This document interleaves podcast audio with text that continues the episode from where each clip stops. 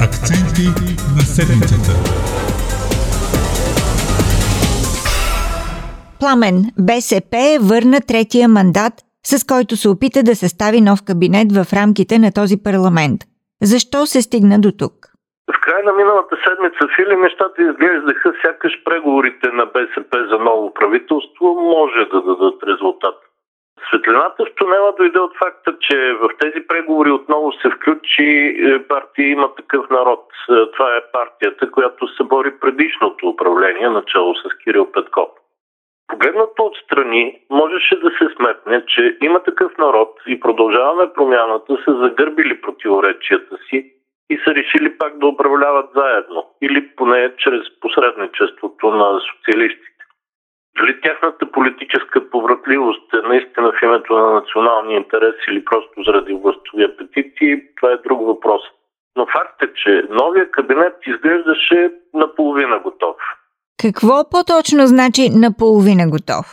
Казвам наполовина, доколкото и, и четирите участващи в преговорите партии, това са БСП, "Продължаваме промяната", "Има такъв народ" и "Демократична България", приеха всъщност предложената законодателна програма с някои дребни корекции в нея и решиха да пристъпят към съгласуване на втората половина, така да се каже, от процеса, т.е. персоналния състав на кабинета.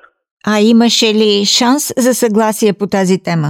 Може би, но не искам да гадая точно какъв беше шанс. В персонално отношение, поне на повърхността, имаше само едно ясно изкристализирало противоречие. От партия "Има такъв народ" предварително заявиха, че да, може премиера пак да е от "Продължаваме промяната", но той не трябва да е Асен Василев. Докато пък от "Продължаваме промяната" бяха категорични, че именно Асен Василев е техният човек за кандидат-премиер. По темата БСП и "Демократична България" заеха по-скоро неутрална позиция, така че не се знае какво щеше да се случи в тая посока. А, така или иначе обаче, сблъсък щеше да има. Дали той ще, ще бъде преодолян и по какъв начин, вече няма смисъл да гадаем. Тоест, Пламен, не е въпросът за личността на евентуалния бъдещ премиер обърна каруцата. Не, не се стигна до неговото обсъждане изобщо. Нещата се сгромолясаха заради, така да се каже, технически инцидент. След като в петък вечер всички си легнаха почти щастливи от постигнатите договорености, в събота ръководството на "Демократична България" проведе среща, за да запознае своята депутатска група с хода на преговорите. Оказа се обаче, че публичният информационен канал в съответната зала е забравен включен и срещата буквално се излъчва на живо не само вътре в парламента, но тръгна и навън по Дарик радио. А както знаем, на подобни срещи се говорят истински истини и доста нелицеприятни неща. И също се използва език, който не е съвсем подходящ за публична употреба. Това прилича на епизод от политически трилър. Сигурно ли е, че така нареченият забравен канал не е част от някаква постановка на заинтересовани среди? Не, няма данни за подобно нещо, а и от "Демократична България" дори не го намекнаха, за да се оправдаят.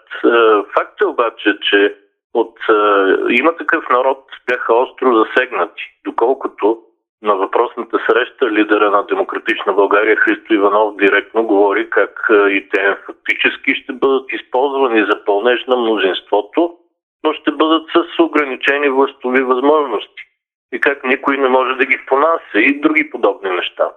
Така че лидерът на "Има такъв народ" Слави Трифонов моментално декларира, че партията напуска преговорите и така всъщност те за пореден път бламираха възможността за ново правителство. Това всъщност е за втори път. Всъщност е за четвърти път, ако вземем предвид и двата подобни случая от миналото лято. Пламена, защо Българската социалистическа партия, изправена пред практическа невъзможност да реши вече проблема, не върна мандата още в понеделник тази седмица? А, БСП казаха, че ще задържат мандата поне до петък, включително за да може да се приемат и някои спешно необходими закони. Но на партиен форум в понеделник социалистите решиха да направят още един отчаян наистина опит за съставяне на кабинет.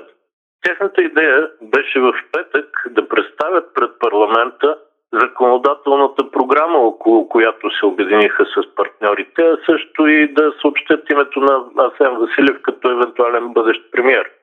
Тази програма според тях трябваше да се гласува и ако събере сто двадесет и един или повече гласа подкрепа, правителството да заработи, независимо дали подкрепата е твърда или плаваща, т.е. дали формално то няма да е правителство на малцинството.